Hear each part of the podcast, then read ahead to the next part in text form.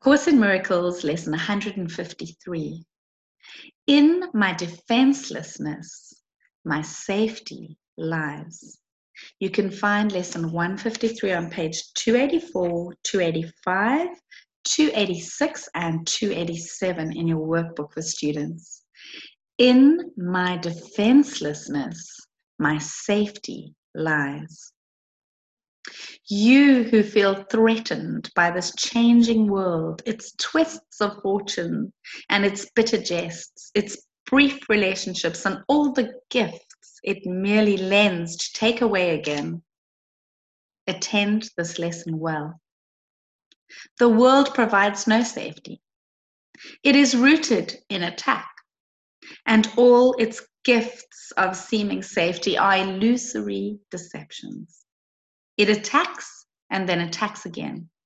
No peace of mind is possible where danger threatens thus.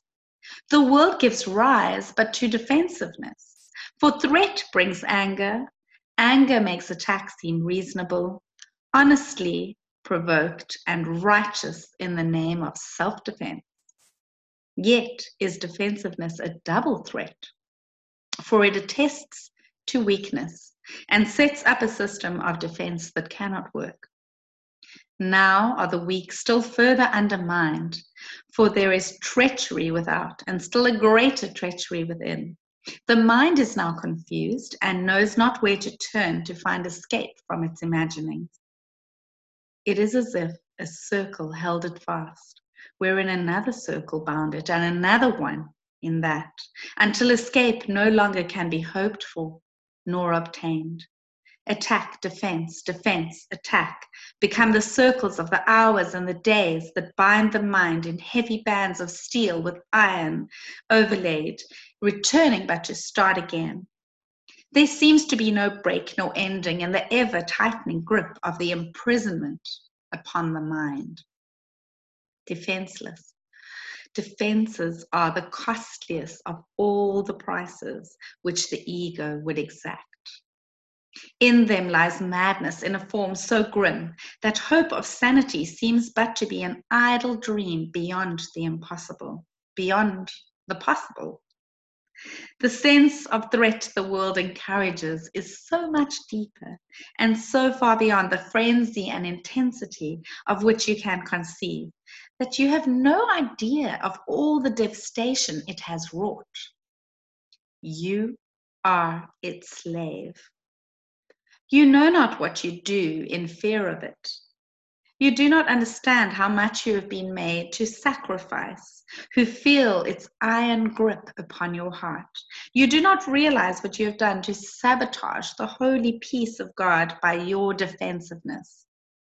For you behold the Son of God as but a victim to attack by fantasies, by dreams, and by illusions he has made, yet helpless in their presence, needful only of defense by still more fantasies and dreams by which illusions of his safety comfort him.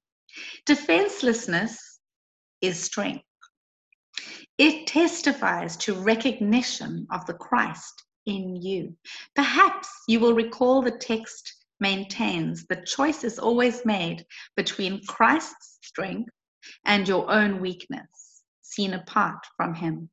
Defenselessness can never be attacked because it recognizes strength so great, attack is folly, or a silly game a tired child might play when he becomes too sleepy to remember what he wants.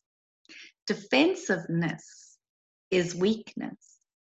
It proclaims you have denied the Christ and come to fear his Father's anger. What can save you from your delusion of an angry God whose fearful image you believe you see at work in all the evils of the world? What but illusions could defend you now, when it is but illusions that you fight? We will not play such childish games today. For our true purpose is to save the world, and we would not exchange for foolishness the endless joy our function offers us. We would not let our happiness slip by because of a fragment of a senseless dream happened to cross our minds, and we mistook the figures in it for the Son of God, its tiny instant for eternity. We look past dreams today and recognize that we need no defense because we are created unassailable without all the thought or wish or dream in which attack has any meaning. Now we cannot fear, for we have left all fearful thoughts behind. And in defenselessness we stand secure, serenely certain of our safety now, sure of salvation, sure we will fulfill our chosen purpose as our ministry extends its holy blessing through the world. Be still a moment and in silence think how holy is your purpose, how secure you rest, untouchable within its light. God's ministers have chosen that the truth be with them. Who is holier than they? Who could be surer than his happiness, that his happiness is fully guaranteed? And who could be more mightily protected? What defense could possibly be needed by the ones who are among the chosen ones of God, by his election and their own as well? It is the function of God's ministers to help their brothers choose as they have done. God has elected all, but few have come to realize his will is but their own. And while you fail to teach what you have learned, salvation waits and darkness holds the world in grim imprisonment.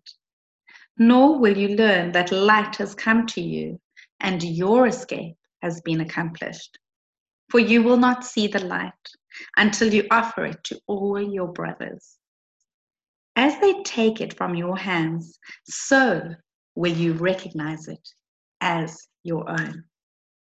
Salvation can be thought of as a game that happy children play. It was designed by one who loves his children and who would replace the fearful toys with joyous games which teach them that the game of fear is gone. His game instructs in happiness because there is no loser.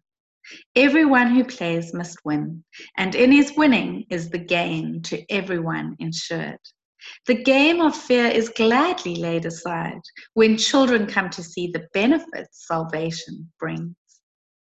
You who have played that you are lost to hope, abandoned by your father, left alone in terror in a fearful world made mad by sin and guilt?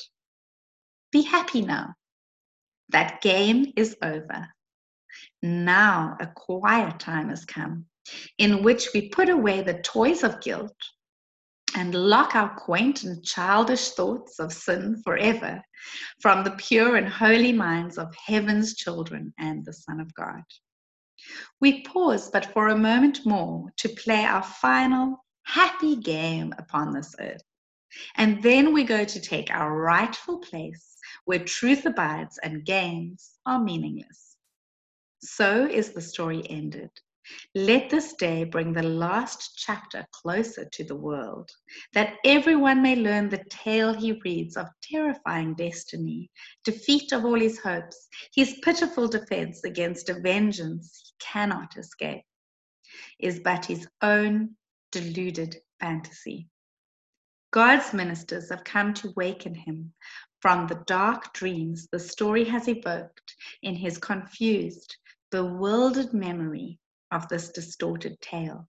God's Son can smile at last on learning that it is not true.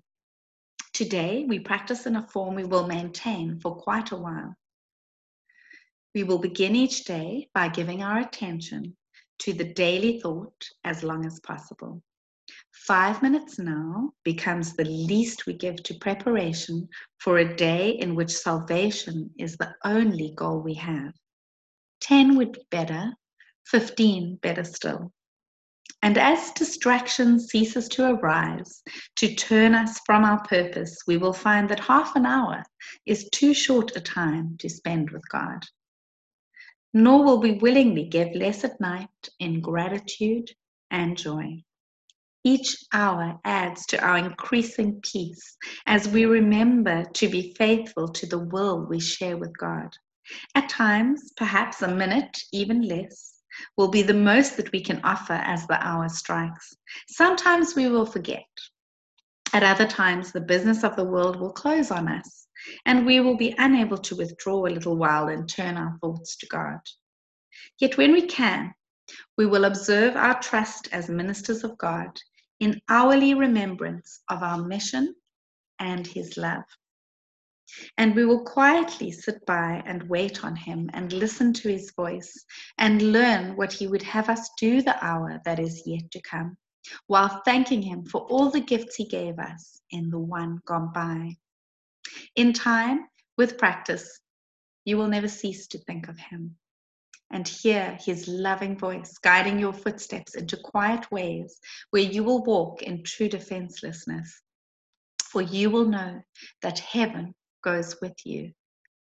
Nor would you keep your mind away from him a moment, even though your time is spent in offering salvation to the world. Think you he will not make this possible? For you who chose to carry out his plan for the salvation of the world and yours? Today, our theme is our defenselessness. We clothe ourselves in it as we prepare to meet the day.